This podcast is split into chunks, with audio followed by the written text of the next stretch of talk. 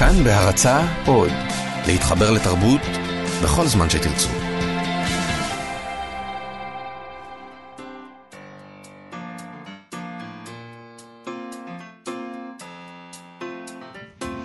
מה שכרוך עם יובל אביבי ומה יעשה לה. שלום, מה יעשה לה? שלום יובל, מה שלומך? פנטסטי, משהו לא נורמלי. אה, צהריים טוב לכם, אה, אנחנו מה שכרוך, מגזין הספרות היומי של כאן תרבות. אה, כמו כל יום, 12, אנחנו כאן, אפשר להזין לנו ברדיו, בשלל תדרים, באתר האינטרנט שלנו, באפליקציה, סליחה, ביישומון, בעמוד ה... אני מתנצל, אין מה לעשות, זה מי שאני, אני אדם מתנצל. אתה אדם מתנצל. היה למאיה מבט חד על ההתנצלות שלי, אבל סליחה מכולם, סליחה מאיה שהתנצלתי. וסליחה על השיעול. בעמוד הפודקאסטים אפשר למצוא אותנו ושאר התוכניות הנפלאות של הרשת שלנו. נפלאות. ואיתנו באולפן שירי לב-ארי, עפרה לחמי והטכנאי טל ברלינסקי. חד פעמי. שלום טל ברלינסקי. ומה יעשה לה? ואני... תשמעו, אפשר לשלוח אלינו מסרונים בטלפון 055-966-3992. 055-966-3992. נשמח לקבל את ההודעות שלכם, להקריא אותם, אותן גם. אנחנו נדבר היום, היום על אוטופיות ודיסטופיות ועל דוד פוגל. אני רוצה, לפני שנתחיל, לומר שאיריס מור, שהייתה עורכת גלריה של הארץ במשך איזה 15 שנה, ומנהלת אגף תרבות של עיריית תל אביב, ועורכת ראשית של כתר, כן. הלכה לילה לעולמה בגיל 65, מצער מאוד. לאחר מאבק ממושך במחלה קשה. Uh, כן, וזה, אנחנו עבדנו איתה לאחרונה ביוני, mm-hmm. בשבוע הספר. Uh, כנראה שיש עוד כמה דברים להגיד על זה, אבל אנחנו זה נמתין. פשוט מאוד אני... מאוד מצער. זה פשוט מצער וגם אפשר להמתין, לא חייבים למהר. הלווייתה של איריס תתקיים מחר, בשש בערב, בבית העלמין בקיבוץ גבעת ברנר. אנחנו נמשיך כרגע. נתחיל במה שמעסיק אותנו היום, במעבר מאוד חד. אוקיי, תראה, דוקטור מימי חסקין פרסמה בפייסבוק שבשנה הבאה ייפתח אצלם בסמינר הקיבוצים אשכול לימודי מזרחיות. Mm. היא כתבה, המהלך של הרחבת המבט החברתי, תרבותי, היסטורי, ספרותי, מקבל אחיזה משמעותית. יגעת ומצאת האמיני, כך כתבה. זה נחמד. Uh, לפי הפרסום, ב... ב... ראיתי יש שם קומוניקט כזה, אלה הנושאים, בין הנושאים שילמדו במסגרת הזאת, יהיה ככה, uh, זה... קודם כל זה יהיה במסגרת חוגים להיסטוריה, ספרות ומקרא. Mm-hmm. Uh, ודוגמה לקורסים, uh, כיוון מזרח, זהות, כוח וחברה, uh, השכלה ומזרח, שואת יהודי צפון אפריקה, יהודי העולם המוסלמי, אוריינטליזם. מהפכה מזרחית, שירה מזרחית, תולדות המאבק המזרחי בישראל, הקול המזרחי בספרות העברית, פוליטיקת זהויות בישראל, ברי סחרוף, פינת אבן גבירול, רוק ושירת ספרד. הוא יבוא להופיע? לא, זה, האמת שזה קורס שאמרתי לעצמי, המ, אבל זה כי אני לא מבינה למה צריך לערבב. רוק אנד רול זה בסדר שהוא רוק אנד רול. אין לו מקום באקדמיה, לא כי הוא נחות, אלא כי זה, זאת אומרת, אל... החיבוק הוא חיבוק דוב. בדיוק, אתה אמור לבעוט. אין לו מקום שם. הוא צריך לבעוט בנו ובכם ובהכל. יש כל מיני קורסים... הניחו לנו. יש, תמיד אני רואה את הקורסים האלה על פאנק, ואני אומר לכם שכל מיני, שסיד וישס היה כאילו שורף את המקום הזה. בדיוק, מה אתם עושים קורסים? אתם מלמדים באוניברסיטה מפונפנת באנגליה על פאנק? נשרוף אתכם. זה כואב, אז זהו. אז זה כאן הרמתי קצת גבה. אוקיי, בכל אופן, בפייסבוק מישהו שם שואל את דוקטור מימי חסקין, אם יש מצב, בעוקצנות כמובן, אם יש מצב ללימודי אשכנז. אוי, אלוהים, נו. והיא עונה לו, כמובן, יש הקבלות בין דחיקת תרבות היידיש לדחיקת התרבויות היהודיות מארצות האסלאם, כי מימי חסקין היא בן אדם די חמוד. אני, אנחנו נהיה פחות חמודים. אתה בעיקר, אני חמודה. מה שקורה בגדול, קודם כל, המהלך הזה הוא, את יודעת, מוציאים הודעה ומפרסמים, וזה בגדול מה שיצרו, זה מין מארג. של קורסים שעוסקים בנושא הזה, שהוא נושא חשוב וזכה לייצוג מועט מדי, ועכשיו יש לו יותר ייצוג. קוראים לזה אשכול, זה נשמע טוב, אבל בגדול זה עוד קורסים שאפשר לבחור בהם, וזה אה, זה כל מה שזה. אוקיי. מצד שני, מיד כאילו גוזלים להם את ה... גנבו להם את המועדון, שבו הם יכלו לדבר על שואת יהודי אירופה רק. אלס גוט. ועל, ועל אה, אה, אלתרמן. אז אה, לחבר שכתב את זה, אה, אני אהיה פחות נחמד אה, מ- מ- אל. תאיים, זה זה לא... אתה יכול פשוט ללכת לכל שאר התוכנית. כי כל שאר התוכנית זה על אשכנזים. אז כאילו בואו לא נת... אנחנו אומרים כאילו, אנחנו כל הזמן אומרים, מה, מספיק עם ההתקרבנות וזה וזה. לא, כאילו מסתכלים על, על, על תוכניות הלימודים עד לשנים האחרונות. יש, מה, יש שיפט שעושים, עושים איזה תפנית, אבל באמת, כאילו, מה אתם רוצים? מה, לא מלמדים מספיק שואת יהודי אירופה? זה מציק לכם שכאילו עכשיו מלמדים גם שואת יהודי צפון אפריקה? כי זה כאילו אומר שאתם פחות מתתם בשואה? טוב, טוב, טוב, אמ, תקשיב, זה נהיה בטעם רע, אז בואו נתקדם אולי למשהו. אז נתקדם. אני אוקיי. רוצה להגיד גם שסתם מתוך עניין, אה, אתמול פורסם הידיעון של אוניברסיטת תל אביב לשנת הלימודים ה- הקרובה, וקפצתי סתם, בגלל, ש... בגלל שידעתי שזה קורה ב... בסמינר הקיבוצים, קפצתי לראות מה קורה שם, בתואר ראשון אה, אה, בספרות, ותראי מה מצאתי, הנה קורס בין ערבית לעברית, ספרות, היסטוריה, תרבויות, לשון, ז... לשון זהות, עוד קורס שנקרא מה ערב. אוריינטציה בתרבות מערבית. זאת אומרת, זה מין משחק כזה של ערב ומערב. מלמד את זה דרך אגב גליל, פרופסור גליל שחר. אה, ועוד יש שם טקסטים מכוננים בכתיבת המזרחיות בתרבות הישראלית, זה אה, למיטב זיכרוני זה קורס של אה, הסופר דרור משעני, וכן הלאה. זאת אומרת, גם בלי הכרזות על אשכולות יש תנופה לעניין הזה, זו תנופה שמונעת מרצון להתאים לרחשי הציבור, אבל אני חי עם זה בשלום. טוב, אז אה, אפשר להמשיך, אם אתה חי עם זה בשלום. יפה. אה, פתרנו כאן, קודם כל את הבעיה הזאת, אה, תביאו לנו לשולחן את בעיית השלום במזרח התיכון, אנחנו גם אותה פותרים ברבע שעה. בטח, נכון? רבע שעה וזה פשוט, מסוכר. אה, אוקיי, אז בואו, אני, אני רוצה שתשים לב לעוד דבר. אתמול פרסם בהארץ ב. מיכאל טקסט שבו הוא מתעסק בפוסט שפרסמה שרת התרבות מירי רגב בערב תשעה באב. אנחנו כמובן לא שמנו לב לזה, כי אנחנו לא עוקבים אני לא... באדיקות, או בכלל, אחרי הפייסבוק של מירי רגב. מותר להודות בזה? אני לא אה, יודע, זה נראה לי. אה, לא? חובה לאומית לעשות לייק. אוקיי, בכל אופן, אה, בפייסבוק שלה, לכבוד תשעה באב, אה, מירי רגב ציטטה את הרצל מתוך הספר אלטנוילנד. אה, איזה מין לקחה, גזרה איזה פסקה על גיבורי הספר שעולים להר הבית וכל הדבר הזה. ב. מיכאל כמובן לועג לשרה, כי באמת שהרצל באלטנוילנד הוא לא בדיוק מה שרגב חושבת על הרצל. הוא וככה הוא כותב? כתב. רגב לא קראה את אלטנוילנד, אילו קראה הייתה יודעת שההיכל שעליו מתנבא הרצל כלל אינו ניצב על הר הבית. שם ממשיך להתנוסס המסגד. ובהיכל שבו הוא מבקר בליל שישי אין כהנים ואין לוויים ואפילו פגרי בהמות אין. יש רק חזן ומקהלה מזמרים לך דודי. בקיצור, ההיכל דומה יותר לטמפל רפורמי מאשר לבית המטבחיים המדמם שעליו חולמים רגב ומרעיה. וירושלים העתיקה של הרצל, אוי לבושה, היא בכלל שטח בינלאומי, פויה. עכשיו אני רוצה להגיד וואו. על זה לשרת התרבות, אבל בכלל לאנשים. תראו, אם אתם קוראים חלק מספר, אה, ואתם מעוניינים נגיד לצטט חלק, פרק או פסקה, את, את, זה, אי אפשר לדבר על ספר ולהכריז זה אם לא קראתם. כאילו זה לא ילך, אתם חייבים לקרוא את כל הספר. מהמם. כי יש אנשים שקראו את כל הספר, תמיד יהיה מישהו שקרא את כל הספר, ויכול להיות שמה שאתם חושבים שקורה שם לא באמת קורה שם, אוקיי? זה פשוט עצה כזאת. אה, ויש כמובן אפשרות נוספת, אה, בבת זמננו, אפשר לעשות גוגל, כן, הכל ולבדוק. שם. הכל שם. מה באמת הולך? לא חייבים, לא באמת חייבים, בטח במקרה של אלטנוילנד. אם השרה רגב הייתה עושה גוגל, היא הייתה מגלה שמדובר ברומן, אלטנוילנד הוא רומן אוטופי, שמציג חזון ליברלי כמעט בלתי נסבל של הרצל, בוא נודה בזה.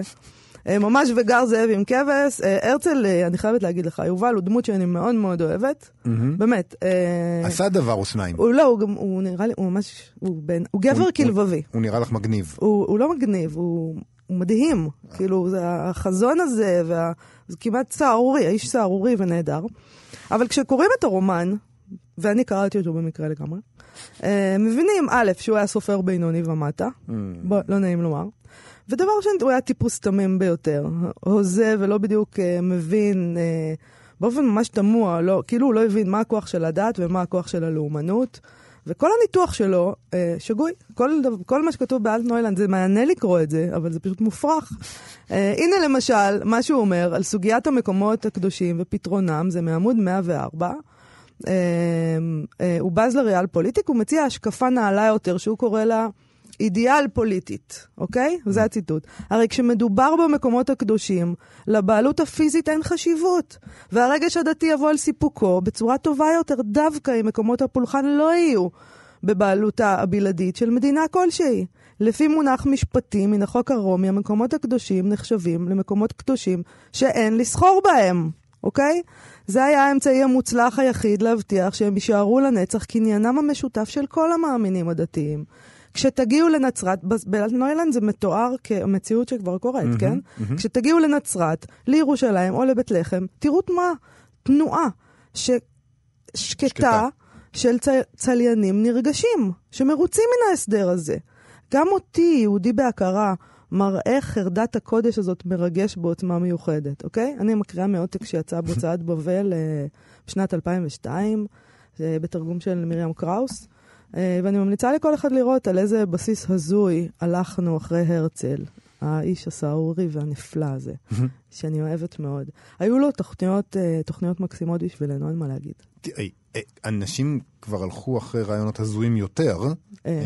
מה גם, בסופו של דבר יש כאילו תוצאות בשטח איזשהן, איזשהו ערך, לא? יש מדינה. זה לא שאין מדינה, והוא חוזה המדינה. אבל הוא... היא כל כך רחוקה מהחזון שלו. אבל- אבל עצם זה שיש, בגלל זה אני אוהבת אותו, כי זה, תראה, זה דבר מדהים שיש מדינה, תראי, נכון? יש בן אדם לא אומר. אני אקים חברה שתעשה כפתורים, כן? ואז הוא מקים חברה והיא מכינה אה, שרוכים, רצים, כן. אוקיי. אז אי אפשר להגיד, הבן אדם היה הוזה. בכל זאת הוא הקים הקים חברה. חברה, היא עושה משהו אחר לגמרי. אוקיי. תשמעי, אה, אלטנוידן, אני לא אוהב להסכים איתך, אבל זה באמת ספר לא, לא משהו. בכלל, אני רוצה להגיד משהו עקרוני. הרבה פעמים אה, מדינאים כותבים ספרים לא טובים. אה, וזה לפי דעתי, אולי, אה, בגלל שהם, כי הם מונעים מאג'נדה. ולספרים שלהם תמיד יש איזו מטרה דידקטית שלא קשורה לפרוזה. כנראה שכאילו, הוא, להפך, אולי הרצל ידע בדיוק עם מה הוא uh, מתעסק, עם איזה חומר אנושי הוא מתעסק, והוא אמר, אני אראה להם איך זה צריך, אני רק אראה להם איזה יופי יכול להיות פה, אם כולם יפסיקו להיות כאלה מטומטמים, אוקיי. ואז יהיה פה נפלא. אז, אז זאת המטרה הדידקטית אולי שלו, אה, אבל היא לא קשורה לפרוזה, ולכן גם אם הם נתפ... נתפסים כטובים בזמנם, הם לא שורדים את מבחן הזמן. כי ממרחק השנים נורא נורא, אה, השאיפות החינוכיות האלה והמסרים המובלעים מובלטים, כאילו מישהו סימן אותם במרקר, כי כבר קראו, קראו וניתחו וזה, וזה פשוט צף למעלה. הקריאה נעשית אתה מדבר על מגוחכת. פרוזה שכותבים מדינאים. כן, אוקיי. פרוזה, ודאי. כן. כי ספרי עיון שהם כותבים ממילא, הם, הם, הם, זה, זה לא... זוועה. לא זה מס- ממילא זוועה. זהו, זה לא, זה לא מטרה דידקטית מוסתרת, זה אוקיי. פשוט דידקטיות אה, על הנייר. דידקטיות עם- והאדרה עצמית, כן. עם פרוזה, שזה מה שמעניין אותנו יותר מהכל, תפסיקו לחנך אותנו. פרוזה אמורה לעשות את ההפך, זה סיד וישז, היא אמורה לטנף אותנו, לשרוף את המועדון, טנפו אותנו, סופרים נכבדים. ומדינאים. אה, טוב. אה, אנחנו רוצים לדבר על דיסטופיות, דיברנו על האוטופיה הזאת של ארץ ישראל, שכתב הרצל, עכשיו אנחנו מדברים על דיסטופיות. היא הייתה אוטופיה של מדינת ישראל. אנשים נוטים להתבלבל בין ארץ למדינה. יש נכון, הבדל, אבל נכון, אני- נכון, אני אסביר מדינה- לך אחר כך מה ההבדל. אוקיי, אה, דיסטופיות. דיסטופיות. אה, זה עניין רציני כרגע, כי בעולם בכלל, כי כולם חסרי ביטחון והעולם נראה כאילו עומד להתמוטט, אז אנחנו קוראים דיסטופיות. שבהן העולם מתמוטט. אה, בימים האחרונים אה, קראנו במגזין Vulture טקסטים בנושא, יש שם, אה, אה, הם עשו כזה מין פרויקט על דיסטופיות, ובין השאר הם אה, עשו ראיון עם הסופר אה, ויליאם גיבסון, שהוא סופר אמריקאי-קנדי, שכונה נביא האופל של הסייבר פאנק. וואו, איזה... סייבר פאנק, כן. זה תת-סוגה אם במדע הייתי הבדיוני. כותבת, הייתי רוצה לכתוב סייבר פאנק. אני, אם, אני, אם הייתי כותב, הייתי רוצה שיקנו אותי נביא האופל. אמ, הוא בעצם טבע את המונח cyberspace ב-1982. הוא הקנה למושג הזה פופולריות ברומן הביכורים שלו, נוירומנסר מ-1984, והוא תיאר עולם תקשורת רשתי עולמי הרבה לפני שהיה אינטרנט כל כך מובן מאליו. אה, תחזיות רבות נזקפות לזכותו, אה, האינטרנט, ה-World Wide Web במיוחד, אה, בעברית ראו ספריו נוירומנסר, אידורו וזיהוי תבנית. תשמע, ברעיון הזה הוא מצביע על כמה דברים מאוד מעניינים. למשל, הוא שם לב לכך שאנחנו כמעט לא כותבים, אנחנו, זאת אומרת הסופרים, כמעט לא כותבים על המאה ה-22. כשהיינו במאה ה-20, אם אתה זוכר, לא מזמן כל כך, לא. דיברנו לא מעט על המאה ה-21, ונכתבו mm-hmm. על זה המון ספרים, ונעשו גם סרטים, וכאילו זה היה עניין, המאה ה-21, מה יש שם? הייתה אימה, כאילו, מול הדבר הזה.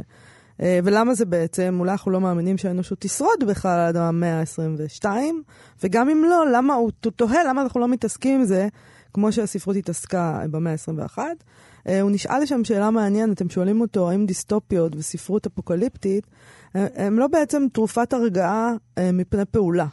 אה, כאלה, זו ספרות שמרגיעה אותנו עם קתרזיס בזמן שאנחנו צריכים להיות עצבניים ולעבור למצב של פעולה, אה, כדי למנוע את הקריסה האמיתית של הציוויליזציה. הם אפילו משתמשים שם במילה אוננות.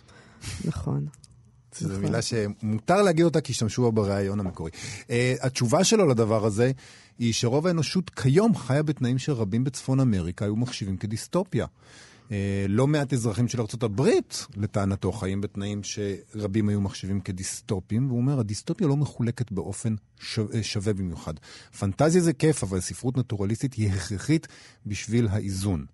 אה, הוא אומר, הספרות הנטורליסטית הנכתבת כיום היא די פסימית, אחרת לא היינו רואים בה שיקוף ריאליסטי של ההווה.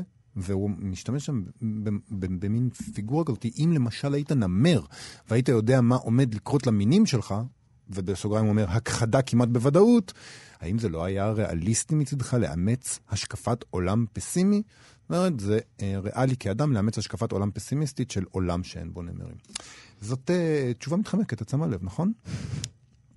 כי העובדה שחלקים רבים מהאנושות אה, חיים בדיסטופיה, שזה דבר שאנחנו נאלצים להסכים איתו בצער, זה לא אומר שהספרות הדיסטופית היא לא מנגנון שחרור לחץ לעילית האינטלקטואלית שלא רוצה לעשות שום דבר כדי לשנות את המצב. האמת הגדולה על דיסטופיות זה שדיסטופיה של בן אדם אחד היא האוטופיה של הבן אדם השני, וכל מיני אנשים שחיים חיים יפים וקוראים על קץ האנושות, מפחדים מאוד לשנות את העולם ולמנוע את הקץ, כי ייתכן שזה ידרוש מהם לוותר על כמה פריבילגיות במועד, במועד קצר טווח. הם מסתכלים על החופשה הבאה בבבדוס, ובמקום לחשוב על המדבר הגרעיני של עוד 20 שנה. איך אתה הצלחת מהמצב של העולם היום להגיע עוד פעם לשיח המרקסיסטי הזה של פריבילגיות, זה פשוט אה, מופרעות? אה, תקשיב, אני לא יכולה לדבר איתך על זה כרגע, זה ממש נורא. אז בואי נדבר עם מישהו אחר. בואי נדבר עם נועה מנהיים, עורכת ספרות המקור של הוצאת זמורה ביטן דביר. שלום נועה מנהיים. שלום, אני לא בטוחה שאתם צריכים אותי, אתם מסתדרים אה, מצוין. לא, אבל את שמעת, הוא התחיל עם השיח הזה של פריבילגיות, אז אמרתי, טוב, מזל שאת פה, נועה. חייבים לעשות משהו, חייבים לעשות משהו. תצילי אותי. אה, אבל את מסכימה עם הטענה הזאת, שהדיסטופיות הן איזה קתרזיס אה, אימפוטנטי של פריבילגים שבעים? לא. The long and the short of it is לא. Uh, קודם כל אני חושבת שיש סיבה מאוד מאוד פרוזאית לזה שכתבו uh, כל הזמן על המאה ה-21 על המאה ה-21. זה נורא יפה. כאילו זה יש משהו מאוד אסתטי ב- בשנת uh, 2000. נכון. עגול. זה עגול, זה כן, עגול. זה כן. כאילו כמו 1666. כאילו יש את המספרים האלה שהם, שיש בהם משהו מאוד פרובוקטיבי. ואיכשהו במאה ה-22 זה כאילו כבר, בסדר, היינו שם, זאת אומרת, הקידומת כבר התחלפה ואנחנו באלף חדש ואז זה כבר פחות, אה, נראה לי כאילו פחות אה, מגניב באיזשהו okay. אוקיי. אופן. Mm. עברנו אלף, לא עברנו מאה, לא סתם מאה. בדיוק, כן, זהו. Mm. Uh, אז זה קטן לעומת הדבר הזה, uh, אבל אני גם חושבת שאם אתם מסתכלים למשל על הספרות העברית, אה, שלא אימצה נגיד את המדע בדיוני לחיקה באופן אה, גמור אף פעם עד היום. אה, רוב הספרים בסוגה הזאת שנכתבו כאן הם דיסטופיות פוסט-אפוקליפטיות. כמעט 90 אחוז מהם, אם לא יותר. מהדרך לעין חרוד, אה, ודרך אה, השלישי של ישי שריד, אה, עבור את אצבעות של פסנתרנצ'י אליסטובול, מלאכים באים של יצחק בן נר, זאת אומרת, הדבר שאנחנו פה מדמיינים, כשאנחנו עוצמים את העיניים ומנסים לחשוב על העתיד, בין אם הוא העתיד הקרוב או בין אם העתיד הרחוק, אנחנו איכשהו תמיד מגיעים לדיסטופיה. כן, אבל גם, גם הדמיון... אנחנו לא מסוגלים לדמיין לעצמנו את העתיד הטוב. כן, אבל גם אז, אה, אולי אני טועה, אבל תקני אותי אם אני טועה, אבל נראה לי שהדמיון שלנו גם אז לא כזה מפותח. זאת אומרת, אנחנו חושבים על uh, חורבן בית שלישי, ואנחנו יודעים לתאר את זה כמו שהיה חורבן בית שני כבר. את יודעת, זה לא כאילו, אנחנו לא נכון. משחזרים את העבר, כאילו, אין פה איזה יכולת לתאר איזה עתיד אחר. זה, מבחינתנו זה תמיד יחזור על עצמו. זאת אחת הבעיות עם דיסטופיה באופן גורף. זאת אומרת, לא רק פה, לא רק דיסטופיה שנכתבות בעברית ובארץ, אלא בכלל דיסטופיות. זאת אומרת, הן בדרך כלל סוגות ספרותיות אה, יחסית סטטיות. אה, בניגוד, נגיד, באמת למדע בדיוני שמסוגל לדמיין אה, אופרות חלל וחזרים אה, בכוכבים אחרים וכולי וכולי, אה, הדיסטופיות, בגלל שהן תגובה לאוטופיות, ואוטופיות הן גם סוגות ספרותיות נורא סטטיות, בדרך כלל כמעט ולא קורה בהן שום דבר. אה, אז גם דיסטופיות יש בהן משהו קצת קפוא. אה, זה נכון גם אפילו לגבי הביקורת, אחת הביקורות שהושמעה ב-1984, זה שהעולם שג'ורג' אורל מתאר הוא בעצם לונדון של אחרי הבליץ. כן. זה העתיד המאוד מאוד, זאת אומרת, העבר המאוד קרוב מבחינתם. אה, חוץ מבאמת עולם חדש מופלא, שלקח את הדיסטופיה והעלה אותו בחזקה ושלח אותנו ואת הגיבור שלו לעתיד שהוא באמת מאוד מאוד שונה. אה, רוב הדיסטופיות יש בהם באמת את התחושה הזאת של, אה, הייתי אומרת, קוצר ראייה. אבל זה מכיוון שהן לא מדברות על העתיד, הן תמיד מדברות על ההווה. אם uh, קראתם uh, ראיונות שנעשו עכשיו עם uh, מרגרט אטווד, כשראה אור mm-hmm. uh, uh, מחדש מעשה השפחה, וכשיצאה לאור הסדרה, אז היא גם מדברת על העובדה שהיא לקחה את כל מה שמופיע בספר מההיסטוריה, היא לא המציאה שום נכון, דבר. נכון, היא אמרה שהיא הקפידה, שמשה... שהיא נכון, מקפידה לא בדיוק. להמציא שום דבר, אלא רק לקחת דברים שקרו כבר. נכון, מכיוון שהדיסטופיה מבחינה הזאת היא עושה את התפקיד שעשו נביאי הזעם מאז ומתמיד. והם מדברים על דברים שיהיו מזוהים, מוכרים ורלוונטיים לאנשים שמקשיבים להם. הם לא מתארים עתיד שהאדם ששומע אותם או קורא אותם לא יכול להעלות על דעתו, כי אז מה הטעם בזה? זאת אומרת, זה צריך להיות כן משהו שאנחנו מזהים כדי להניע אותנו לפעולה. ויש כן בזה חושבת... משהו דידקטי גם, בכל הרעיון הזה בכלל של דיסטופיה. כן, זה נשמע כמו משהו כזה שנועד להפחיד ושתתנהג יותר יפה. זה אמור להפחיד אותנו ואז לגרום לנו להגיד, אוי, לא, אנחנו עומדים בפני בית, חורבן בית שלישי שוב. בוא נהיה סובלניים יותר. במידה מסוימת כן, נכון? נכון, במידה מסוימת כן, ולכן אני חושבת שהאזכור של שיח פריבילגיות, עם כל כמה שאני אה, אה, מודע בפריחה מסוימת אה, שמתעוררת בי כשאני אה, חושבת על זה. אה, הדיון בזה הוא כן רלוונטי כאן, כי כן יש כאן איזשהו ניסיון אה, להרתיע ולהתריע. ומכאן הדידקטיות הרבה של הטקסטים האלה. הטובים מהם מצליחים להתעלות מעל הדידקטיות ובאמת להפחיד אותנו. לא רק להפחיד אותנו אה, בחזרה אה, לשפיותנו, אלא באופן אה, כמעט אובייקטיבי. Uh, אני גם חושבת שחלק מהסיבה שהספרות הזאת היא כל כך מדכאת בדרך כלל, היא בגלל שצריך לדכא אותנו לפני שנתקומם. זאת אומרת, כן יש כאן איזושהי uh, הכנה של הקרקע לפני... אולי uh, הישראלים לא כל כך אוהבים דיסטופיות, כי הם לא כל כך אוהבים להתקומם. אנחנו לא מוחים כל כך טוב. Uh, אנחנו לא מוחים כל כך טוב, אנחנו גם קצת קצרי uh, ראות. אנחנו מתקשים לדמיין לעצמנו... Uh, לטווח ארוך אה, את המקום שאנחנו חיים בו. אנחנו, אני חושבת, לא באמת אה, מגייס... יש לנו אה, חזיונות, אבל אין לנו חזון. אה, וההבדל אה, הוא אה, די ממאיר, אני חושבת. זאת אומרת, יש כן. כאן איזושהי מחלה של הדמיון שהיא לא בריאה. שבמקומות שבהם הדיסטופיה היא רק סוגה אחת מתוך סוגות רבות שעוסקות בעתיד, אז זה בסדר. זאת אומרת, כי אז יש לך, ויש לך חזיונות רבים ושונים של עתיד שאפשר לשאוף אליו, אה, או להיזהר ממנו, אבל כשזה כל מה שיש, זאת אומרת שכשאנחנו עוצמים את העיניים ומדמיינים מה יהיה כאן בעוד 20 שנה, אז הכל נראה אפל ושחור, אז זה קצת בעיה, כי אין אה, מפת דרכים להתקדמות. כן.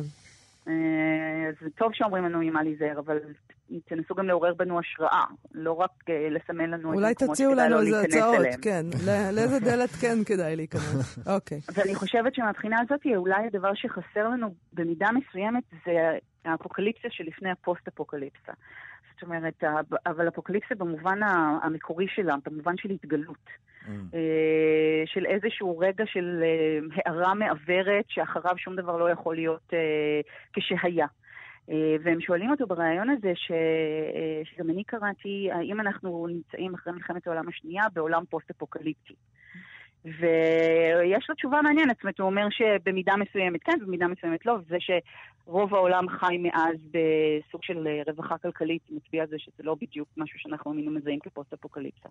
אז אולי אנחנו פה בישראל לא חיים פוסט-אפוקליפסה, אבל אנחנו בהחלט מאוד פוסט-טראומטיים. אה, והפוסט-טראומה הזאת צובעת את הכל. אני חושבת שזו אחת הסיבות שאנחנו לא מצליחים להרים למציאות באיזשהו אופן. זאת אומרת, אנחנו, אנחנו עמוסים גם בפוסט-טראומה של השואה אה, וגם בפוסט-טראומות הקרובות יותר של אה, רצף המלחמות הבלתי נגמר שהיה לנו פה ויש לנו פה. אנחנו רדופים על ידי כל מיני חזיונות אה, אה, אסכטולוגיים של אה, משיחיות יהודית שתבוא בדם ואש ותמרות עשן. אה, וזה מאוד מצר את צעדינו. וגם נוח לנו ש- בסוף. זאת אומרת, בתוך כל הדבר הזה גם די נוח לרוב האנשים. בסדר, יש להם מה יודעת, כי לאכול. כל הזמן אומרים לך. יכול היה להיות יותר גרוע. נכון, פעם לא היה לנו, אתה יודע, היינו צריכים לקושש תפוחי אדמה, אז כאילו, עכשיו אתה בסדר.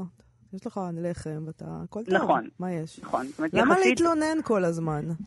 עכשיו גם את יודעת, העתידים האלה, הם באמת נראים באופן אה, חשוד כמו עברים שאנחנו לפחות שמענו עליהם אה, שוב ושוב, אם לא מסבא וסבתא שלנו, אז מהמורים שלנו בבית הספר. זה, זה עתיד שנראה מאוד כמו העבר. אה, אז האזהרה כאן היא לא מפני ההליכה קדימה, אלא מפני החזרה לאחור. נכון, אוקיי. אה, מעניין be מאוד. kind, Don't rewind. be kind, אוקיי. מעניין, אני לא. יוצא אופטימי מאוד מהשיחה be הזאת. kind זה ממש נראה לי כאילו, הכותרת. תהיו- תהיו נחמדים, אבל לא נראה שהם יהיו נחמדים. תודה רבה לך, תודה נועה רבה. מנהיים, עורכת ספרות המקור בבקשה. אה, בכנרת דמורה ביטן דביר. תמשיכו ליהנות. תודה, תודה. להתראות, ביי. ביי. ישר אל פינת גנזים. מה בפינתנו? טוב, תשמע, הפעם יש לי אה, מכתב שכתב דוד פוגל, הסופר דבורה ברון. אה, מצאתי אותו במכון גנזים, באתר שלהם. כל אחד יכול להיכנס לשם, אגב, יש להם אתר נחמד. שלל תופינים יש יש שם שם. אה, מ- בלוג של יצחק בר יוסף, ומקום, אתר נהדר, אז אוקיי. אני חייבת לומר שהפעם הדבר הזה שמצאתי, המכתב מאוד מאוד הציב אותי. אה, דיברנו עכש- עכשיו על... עד עכשיו על אוטופיה ודיסטופיה. אה, הנה קשיים בלתי נסבלים שהפכו לטרגדיה אדירת ממדים, חובקת כל. אה, ודרך המכתב הזה אפשר לראות חיים של איש אחד בתוך כל הטרגדיה הזאת. סופר גדול, דוד פוגל, משורר גדול, זה ממש דבר נורא לראות. אז ככה, הוא כותב לדבורה ברון מפריז, ברון יושבת פה בתל אביב. אה, הוא- הכתובת שהוא כותב, הוא כותב לה לכבוד הגברת דבורה ברון, רחוב ביאליק מול העירייה. זהו, זו הכתובת. אה, תל אביב, פלסטיין. התאריך, אה, פריז, הוא נמצא בפריז, 30 בדצמבר 1931. דבורה היקרה. שוב אנו תקועים בפריז, זה כחודש ימים. הרבה טלטולים וכל מיני צרות עברו עלינו בשנתיים האחרונות. עד אין מספר, שיבתי בברלין הייתה לשווא. לא קמח ולא תורה. ברחנו משם כל עוד נפשנו בנו, ובחודשיים התגוללנו בפולין. גיליתי להפוך מזה איזו תועלת חומרית, ואף כאן לא הצלחתי. כלל וכלל לא. ויצאתי משם כלעומת שבאתי, בידיים ריקות. והנה פריז. בצוק העיתים האלה אין כנראה מקום בעולם לאנשים כמותנו. ואני משווע לאיזו פינה שקטה, למנוחה. מה את אומרת, דבורה? הן עינייך צופיות למרחוק, ואת יודעת את נפשי. תמר גדלה וחכמה ויפתה מאוד, מבינה היא הרבה הרבה, והיא נחמתנו היחידה בצר לנו. אני אומרת לך שהוא היה, היה לו אישה וילדה, אתה מבין? מה איתך, הוא כותב, ואהרונוביץ' וציפורה, בתה של דבורה. אה, מערער אני בכם תכופות ברוב חיבה. תשמחיני מאוד לי כשתכתבי לי כמה מילים. ורוב ברכות לך ולאהרונוביץ' ולציפורה משלושתנו. שלך, דוד פוגל. ואז הוא מוסיף למטה נ"ב. שלום רב לפוזננסקי ורעייתו.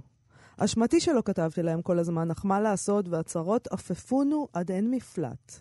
אגב, לפני חמישה שבועות כתבתי לאשר ברש מפולין, וביקשתיו שישלח לי תעודת חבר של קלוב פן, שהיא נחוצה לי כאן בצרפת מאוד מאוד בקשר עם רישיון הישיבה, ועד היום לא שלח. אני מניחה שמדובר על משהו שקשור לאגודת הסופרים, אוקיי? Mm-hmm. חבר, uh, חבר איגוד. הוא ממשיך, ודאי משום שעדיין לא הכנסתי את מס החבר.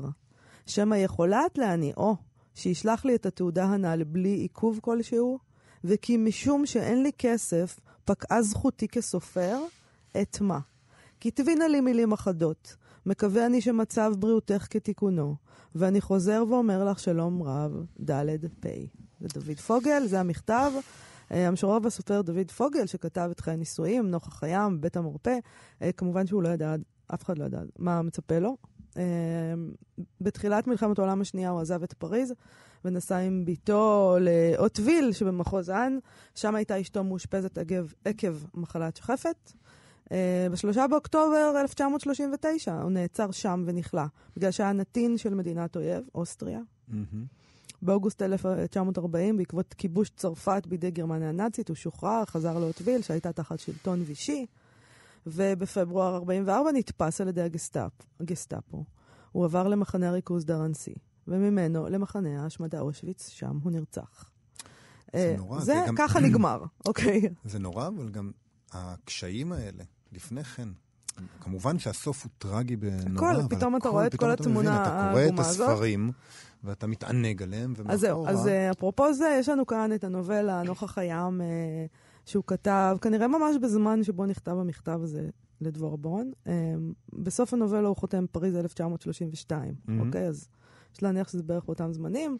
העורך מנחם פרי, שהוציא את זה בעברית, כותב שהנובלה לא ראתה אור בספר, בספר בחייו של פוגל. היא נדפסה בשנת 1934 בספר השנה של ארץ ישראל, עם כמה שיבושים. אה, נדפסה לראשונה אחר כך בספר בשנת 1974 בספרי סימן קריאה.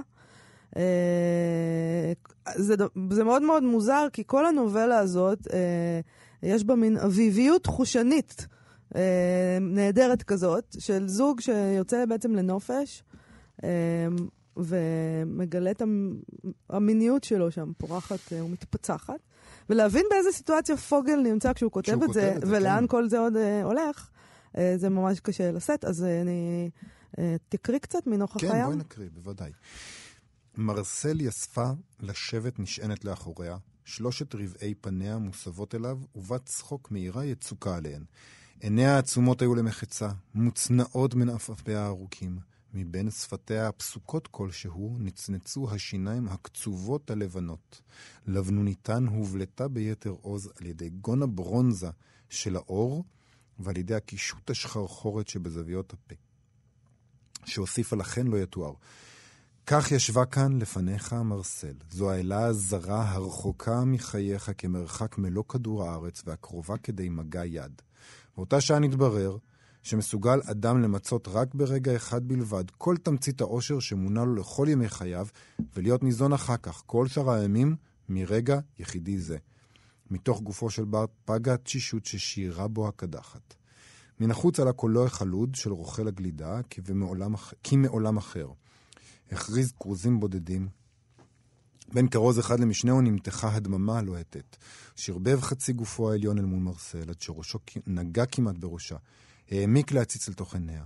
דקים מועטים, והלב פועם להתפוצץ. פתאום כרך זרועותיו על צווארה ומשכה אליו, עלתה ירדה על העולם, על עבר, הווה, עתיד. מרסל לא הראתה אלא סימני מיעון רפים. שפתיהם נתערבבו אלו באלה. אחר מזרועות, נשתחררה מזרועותיו.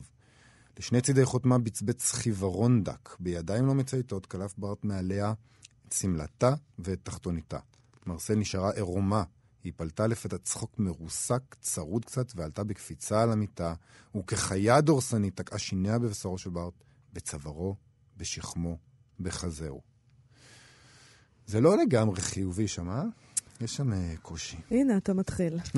טוב. אה, אבל יש לנו אה, סטטוס יומי. כן, תקשיב, הסופר, המשורר המו"ל רון דהן כותב בפייסבוק שלו מעין דוח כזה על חנות הספרים האינטרנטית שלו, אינדי בוק, שזה גם הוצאת ספרים וגם מוסד כזה. וחשבתי שזה יהיה נכון להקריא את זה, כי זה מאוד מעניין, וכך הוא כותב. זה בכלל מעניין שהוא מחליט ככה לפרוס את זה שם. זה נחמד. כי הוא, לד... אני, אני, טוב, אוקיי, הפרשנות שלי, אני קוראת כעס. Mm, ב, ב, באמת? ב, בדוח הזה, אז כן. בואי תקריא לנו. אוקיי. בינתיים באינדיבוק. אחד, אתר חדש וחתיך שקוצר מחמאות מכל כיוון, ובצדק. שתיים, בחודש יולי מכרנו 10,500 עותקי ספרים דיגיטליים ומודפסים. שלוש, הוצאנו ספר של ערן שגיא היילי, שאני ממליץ לכם בחום לקרוא כדי להתוודע לי- ליוצר מוכשר ומפתיע כערן, שהוא גם ביישן וגם צנוע, וחבל. ארבע, הקמנו את פנדה קוראת ספרים, מגזין הספרות בעריכת העורך חיים פסח. אתם מוזמנים להיכנס ולקרוא דעות, ביקורות, ראיונות וסיפורים קצרים מעולים. חמש, הפקנו יום עיון בנושא ספרות עצמאית בשיתוף עם חברת וויקס, שהיה מוצלח ופורה לכל המשתתפים. שש, אנחנו ממשיכים לצרף הוצאות חדשות ויוצרים עצמאיים וגם לתמוך כמיטב יכולתנו. הוצאת בלה לונה היא דוגמה מצוינת להוצאה שעובדת היטב דרך הפלטפורמה של אינדיבוק. 7. למעשה, מלבד קבוצת ידיעות, במפגן מרהיב אך תמוה של שימור כוח, ללא שום היגיון כלכלי ותוך פגיעה בסופרים שלהם, לכאורה אני אוסיף, כל ההוצאות וכל היוצרים בישראל משתמשים או יכולים להשתמש בפלטפורמה של אינדיבוק על מנת לחשוף את הספר שלהם ולהגיע לק... לקהל שנכון להיום מונה כ-40 אלף מנויים. זה המון. אה, טוב, שמונה זה שיתופי פעולה שהוא, אני לא מתחשק לי להקריא, אה, עם כל מיני. חברות מסחריות. אה, ותשע. ואז הוא כותב, אה. תשע, בחודש הראשון לאתר אי אז ב-2012 מכרנו חמישה ספרים. Mm, רק חמישה. מדהים. ועוד ועוד. ככה הוא מסיים, ועוד ועוד, רק אל תגידו שאין אלטרנטיבה. יש אלטרנטיבה. היא מול העיניים שלכם. מוזמנים להשתמש בכל זמן שתרצו. יש לי מה להגיד על זה, אבל למה כעס לפני שאני מתחיל... אה, זה? כי, כי הוא, אני, אני, תשמע, אני לא, אני, אני רואה כאן אדם שעושה באמת המון המון דברים, ב, ב, לא במיינסטרים, ובקושי, ובלי כסף, וכל הדבר הזה, וכל הזמן מסביב אנשים אומרים, אין אלטרנטיבה, ואין אה, אלטרנטיבה, אוקיי. והמיינסטרים, אה, אה." והוא אומר, הנה יש, זה מה שאני עושה, בואו. זהו, אז, אז, אז כן, הוא כועס. היא מול העיניים שלכם, הוא כועס, תשתמשו. זהו, אבל אז אל תבכו כל הזמן. דווקא בגלל מה שאת אומרת עכשיו, אני, אני מאוד אוהב את רון דהן, ואני תומך במאמציו, ואני גם, בינינו, אני המגן של הספרות הדיגיטלית, כן. אבל כל זה נשמע לי קצת כמו שכנוע עצמי, כמו אה, ייפוי המציאות. אני מקווה שאני טועה. והאזכור הזה באמת שבחודש הראשון מכרו חמישה ספרים והיום יותר מעשרת אלפים בחודש, זה טיעון יפה ומשכנע, אבל אני חושב שיש הרבה מאוד עבודה אה, לעשות בתחום. והאמת היא שכאילו עכשיו כשאני חושב על זה, אולי זו סיבה לאופטימיות ולא לפסימיות. יש עוד הרבה אה, לאן להתפתח ולאן לשאוף, ועוד הרבה הישגים לעשות. למה אני שלילי כל הזמן? אה, אה, go, רון, go. אוקיי, זה מאוד משמח שיש אלטרנטיבה, ותמיד צריך לזכור גם שמאחורי הקלעים אה, של מפעלים כאלה, של אלטרנטיבות, עומדים אה, אנשים שהם אה, משוגעים לדבר, שאני מניחה שמרוויחים מעט מאוד, והם עושים בעצם עבודה לשם שמיים. ובמקום לעודד אותם ולמחוא כפיים, או לפחות לשתוק, יובל, אתה אומר שאתה לא משתכנע, וזה ככה, כל מיני דברים כאלה. אין לי אופציה, כאילו- אין לי אופציה לשתוק. כאילו שאתה לא- המורה נחמה, לא השתכנעתי, אוקיי. אה, אגב, אני קוראת עכשיו את הנובלה שכתב רון דהן לוויתן, ואני מאוד... אה, זה מאוד מוצלח. ואני חושבת שאני נעשה על זה פה יאללה. איזה התחלות של ספרים או משהו, כי זה באמת... משהו נעשה וגם. ההתחלה מאוד... כן? מאוד אולי את מעניינת. תעשי הפעם אה, התחלות של יכול ספרים. להיות. ת- תיכנסי לעניין הפרשנות. תראי, עניין הרווחים זה עניין כאוב. דיברנו אתמול אה, עם אה, ארי גלסנר, דוקטור ארי גלסנר המבקר, על דמות המבקר, על זה שהוא צריך את הכלכלה הבטוחה הזאת שתבטיח את עבודתו כמבקר. גם כאן אין לדבר הזה קיום בלי הבטחה כלכלית. זה מה שמאפשר... אה, המשך של זה, ואם ימכרו עשרת אלפים עותקים לחודש, ואפילו מאה אלף עותקים לחודש, ורון דהן והסופרים לא יוכלו להשתכר מזה כמו שצריך, אז לא עשינו כלום. בקיצור, זמנים יגידו, רצינו לדבר על uh, כסף, אבל אין לנו זמן, אנחנו צריכים לסיים. אבל אנחנו נדבר מחר על כסף. נדבר על זה מחר, הנושא כן. האהוב עליך, אנחנו סיימנו להיום, אה, אנחנו נהיה כאן שוב מחר ב-12, 104.9 או 105.3 FM, באתר האינטרנט שלנו, באפליקציה כאן אודי. אנחנו גם נ- בעמוד הפודקאסטים, אה, נודה לעפרה הלחמי, שירי לב-ארי, טל ברלינסקי ויואב כהן. אחרינו תהיה כאן פארלי שחר. עם התוכנית רק שאלה, תוכנית ייעוץ כלכלית פיננסית עם אג'נדה. היום היא תהיה עם שרונה מזיליאן לוי, שהיא אחראית על החינוך הפיננסי ברשות לניירות ערך, נשמע לי דבר שכדאי מאוד להקשיב לו. כדאי להאזין. כי אגב, אנחנו, כסף. אגב ואת, כסף, כן. אז במקום, אה, אתה יודע, לשמוע על כמה סופרים גדולים מרוויחים, אולי ננסה לדאוג לעצמנו לכסף. מה כן, אתה אומר על זה? כן, אני חושב שאת צודקת. אוקיי, אז, אנחנו אבל אה, נמשיך לדבר על כסף מחר, כאמור. ברור. אה, ניפגש מחר. להתראות. להתראות. ביי.